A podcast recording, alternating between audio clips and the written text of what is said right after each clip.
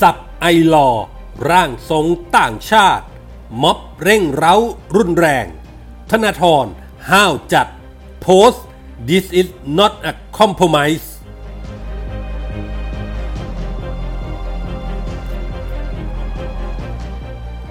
แมวโมเดล แม่แบบทรัมป์ป่วนการเมืองอเมริกา หวังหวนคืนสู่อำนาจ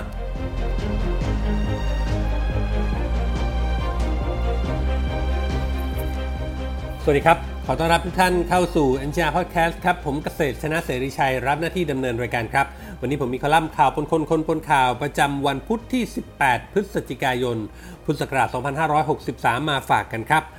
ว่าด้วยสถานการณ์การเมืองร้อนๆ ที่เกิดขึ้นระหว่างการประชุมสภาเพื่อพิจารณาร่างแก้ไขรัฐธรรมนูญเมื่อวันที่ 17 พฤศจิกายน ซึ่งงานนี้ก็ถูกจับตาทั้งในและก็นอกสภาไปพร้อม ๆ กันครับ ด้านในสภา สสซีกรัฐบาล และสว ต่างก็โจมตีร่างรัฐธรรมนูญฉบับไอรอที่มีม็อบคณะราษฎรเรียกร้องกดดันให้รับร่าง บอกว่ามีเนื้อหาที่ครอบคลุมเข้าไปยุ่งเกี่ยวกับความมั่นคงของประเทศ แถมมีต่างชาติให้การหนุนหลัง เพราะไอรอรับเงินจากต่างชาติ ทั้งมูลนิธิ Open Society ของจอร์จโซรอสและ NED ของสหรัฐ ด้านฝ่าย iLaw เองก็ส่งผู้แทนเข้ามาชี้แจง 3 คนครับนำทีมโดยจอนอึ๊งภากรณ์ โดยชี้แจงอ้างว่าเป็นร่างฉบับประชาชน ทางด้านนอกสภาก็เดือดปุดๆ ไม่แพ้กันครับ ก่อนจะเริ่มชุมนุมแกนนำตัวเบิ้มๆ ทั้งเพนกวินพริษฐ์ชิวารักษ์ รุ้งปนัสยาก็เล่นใหญ่เต็มที่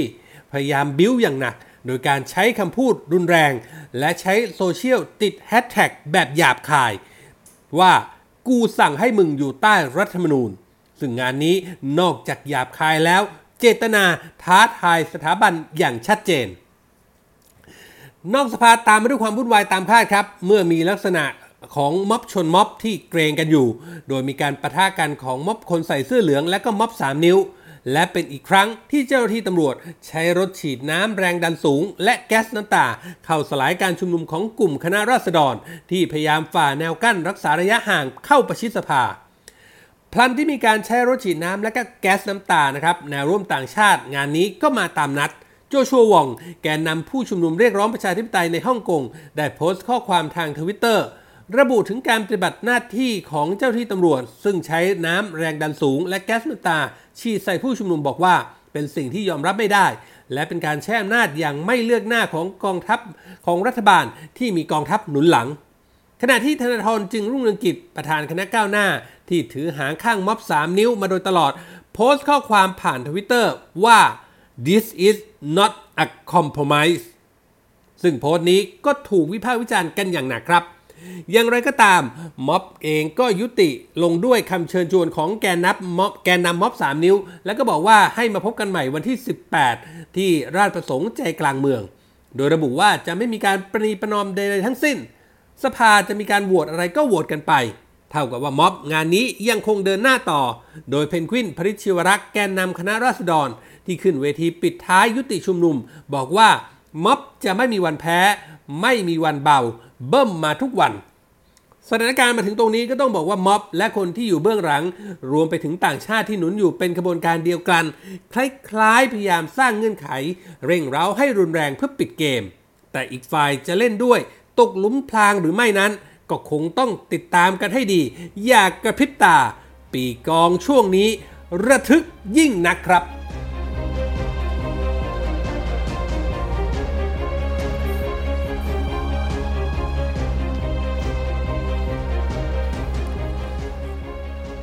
การเลือกตั้งประธานาธิบดีสหรัฐผ่านมา 2 สัปดาห์เต็มๆนะครับ แม้ผลการนับคะแนนจะออกมาชัดเจนแล้วว่าโจไบเดนผู้ท้าชิงจากพรรคเดโมแครตเอาชนะโดนัลด์ทรัมป์เจ้าของตำแหน่งเดิมจากพรรครีพับลิกันไปได้ ด้วยจำนวนผู้เลือกตั้ง 306 ต่อ220 232 เสียงครับ เท่ากับคะแนนที่ทรัมป์เคยเอาชนะฮิลลารีคินตันเมื่อ 4 ปีก่อน ซึ่งครั้งนั้นทรัมป์คุยโวว่าเป็นการชัยชนะแบบฟ้าถล่มดินทลาย แต่มาคราวนี้ทรัมป์กับไม่ยอมรับผลการเลือกตั้ง โดยอ้างว่ามีการโกงกันอย่างมโหฬารในหลายรัฐ และเขากำลังจะฟ้องศาลให้เป็นคดีใหญ่ในอีกไม่กี่วันข้างหน้านี้ เพื่อพลิกผลการเลือกตั้ง ให้เขากลับมาเป็นฝ่ายชนะให้ได้ นิสัยไม่ยอมรับความพ่ายแพ้แบบนี้ คุ้นๆว่าจะดูเหมือนใครกันหนอ วิลเลียมเปเซก นักคอลัมนิสต์ของฟรอปนิตยสารชื่อดังระดับโลกของสหรัฐ ก็เลยไปเสาะหาว่ามีผู้นำประเทศไหนบ้าง ที่จะเปรียบเทียบกับโดนัลด์ทรัมป์ได้ ก็มีชื่อของวลาดิเมียร์ปูติน ผู้นำรัสเซีย อเล็กซานเดอร์ ลูคาเชนโก ประธานประธานาธิบดีเบลารุสผุดขึ้นมา แต่สำหรับผู้นำในภูมิภาคเอเชียที่จะเปรียบเทียบกับทรัมป์ได้ชัดเจนที่สุดก็เห็นจะต้องเป็นทักษิณชินวัตร ที่ยังคงเป็นเงาปกคลุม เศรษฐกิจและประเทศไทยมานานกว่า 14 ปี นับตั้งแต่พ้นจากเก้าอี้นายกรัฐมนตรีไป บทความของพิลเลียมวิลเลียมเปเซกนั้นที่ตีพิมพ์ในฟรอปในชื่อ Is Trump Taking a Page from Thailand Playbook ระบุว่าในปี 2549 ทักษิณถูกเตะออกจากอำนาจด้วยการรัฐประหาร ผลของมันก่อความยุ่งเหยิงในกรุงเทพเป็นระยะเวลาหนึ่ง ไม่ต่างจากสถานการณ์ในกรุงวอชิงตันดีซีขณะนี้ แต่ทรัมป์ก็เหมือนทักษิณที่แสดงจุดยืนอย่างชัดเจนว่า เขาไม่มีความตั้งใจจะถอยห่างจากการเมืองระดับประเทศ บางทีอาจถึงขั้นลงชิงเก้าอี้ประธานาธิบดีอีกสมัยในปี 2024 หรือปี พศ 2567 ด้วยพฤติกรรมชอบกวนน้ำให้ขุนของเขาประกอบกับมีผู้ติดตามบนสื่อสังคมออนไลน์มากกว่าร้อยล้านคน อาจทำให้ชีวิตในทำเนียบขาวของโจไบเดน ต้องผ่านพบกับความยากลำบาก ไม่ต่างจากสถานการณ์ที่เกิดขึ้นในไทย หลังจากทักษิณหลบหนีออกจากประเทศ ก็ไปโผล่ที่ลอนดอนและอีกหลายประเทศ ทักษิณได้ปรากฏตัวผ่านระบบโทรศัพท์ทางไกลหรือโฟนอิน มายังเวทีชุมนุมทางการเมืองของคนเสื้อแดงหลายต่อหลายครั้ง ทุกครั้ง ทักษิณก็ปลุกปั่นความโกรธเกรี้ยวของผู้สนับสนุน โดยคำกล่าวอ้างว่า ข้อหาทุจริตคอร์รัปชันที่เขาโดนนั้น มีแรงจูงใจทางการเมือง ถมยังเยาะเย้ยว่ารัฐบาลชุดต่อมา ล้มเหลวในเรื่องเศรษฐกิจทำให้คนไทยมีรายได้ต่อหัวในระดับที่ต่ำบทความของฟอบยังระบุอีกว่า ความเคลื่อนไหวอย่างต่อเนื่องของทักษิณได้ผลเป็นอย่างดี ตลอดหลายปีที่ผ่านมาผู้นำไทยหลายคนที่ผลัดเปลี่ยนหมุนเวียนกันมา ก็ไม่อาจหลุดพ้นจากเงาของทักษิณยิ่งเมื่อพลเอกประยุทธ์จันทร์โอชายึดอำนาจเมื่อปี 2557 วงจรแห่งความยุ่งเหยิงก็เกิดขึ้นอีกครั้ง คอลัมนิสต์รายนี้ระบุต่อว่าในขณะที่เศรษฐกิจของไทย ซึ่งเคยเป็นเศรษฐกิจที่สดใสที่สุดแห่งหนึ่งในเอเชีย อยู่ในภาวะโซซัดโซเซเผชิญปัญหาต่างๆ นานา แต่ผู้นำประเทศหลายคนที่ผ่านมาต้องใช้เวลาส่วนใหญ่ หมดไปกับความพยายามรักษาอำนาจ ท่ามกลางความปั่นป่วนทางการเมือง ในขณะที่ทักษิณและพรรคพวก ก็ใช้โอกาสนี้วิพากษ์วิจารณ์บ่อนซ้ออย่างหนักหน่วงจากนอกประเทศ ขณะที่ทำเนียบขาวในยุคขของไบเดนก็จะประสบปัญหาแบบเดียวกัน เขาจะต้องเข้ามาเช็ดขี้เช็ดเยี่ยว ที่โดนัลด์ทรัมป์ปล่อยทิ้งเลอะเทอะเอาไว้เป็นการด่วน งานแรกที่ต้องทำก็คือควบคุมการแพร่ระบาดของไวรัสโควิด -19 ที่สหรัฐยืนหนึ่งทั้งยอดผู้ติดเชื้อ 11 ล้านคน และคนตายกว่า 250,000 คน ขณะที่ทรัมป์นิ่งเฉยไม่ดำเนินการใดๆทั้งสิ้นงานอันดับต่อมาของไบเดนก็คือต้องเร่งแก้ไขสิ่งที่รัฐบาลชุดก่อนทำกับเศรษฐกิจอเมริกาแบบตามอำเภอใจ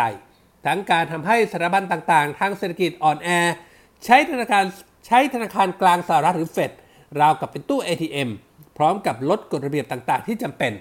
และสุดท้ายต้องซ่อมแซมเศรษฐกิจสหรัฐที่ทรัมป์ทิ้งเอาไว้ในสภาพโซเซท่ามกลางการแพร่ระบาดระลอก 2 ของโควิด -19 ทั่วโลก วิลเลียมเปเซกรายนี้บอกว่าไบเดนอาจต้องเผชิญกับศึกรอบด้าน โดยเฉพาะต้องคอยตอบโต้กับเสียงโจมตีของทรัมป์ จากรอบนอกแล้ว ก็ยังต้องต่อสู้กับสมาชิกรีพับลิกัน ที่ต้องการสร้างบาดแผลแก่รัฐบาล ด้วยกลยุทธ์ทางกฎหมายบางอย่าง นอกจากนี้ยังมีข่าวลือว่าครอบครัวของทัมอาจเปิดสำนักข่าวของตนเอง แบบเดียวกับที่ทักษิณมี Voice TV สำนักข่าวที่มีลูกเมียของทักษิณเป็นเจ้าของ คอยเสนอข่าวปกป้องคนในตระกูลชินวัตรและบ่อนเซาะความน่าเชื่อถือของฝ่ายตรงข้าม เรียกได้ว่า ไหน ๆ ก็จะเรียนแบบกันแล้ว ก็เอากันให้มันครบเซตกันไปเลยที่เดียวครับ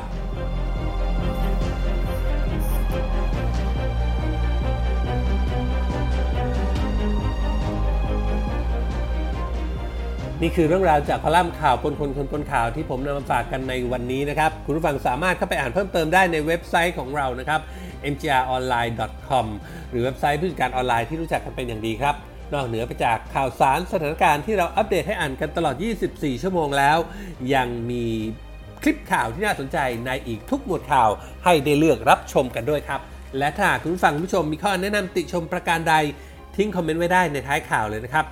ทุกความเห็นจะเป็นกำลังเป็นแรงใจให้พวกเรานำไปปรับปรุงพัฒนาผลงาน ให้ออกมาเป็นที่ถูกต้องตรงใจคุณผู้ฟังมากที่สุดครับ วันนี้หมดเวลาแล้วครับ ขอบพระคุณทุกท่านที่ติดตาม ผมเกษตรชนะเสรีชัยลาไปก่อน พบกันใหม่โอกาสหน้า สวัสดีครับ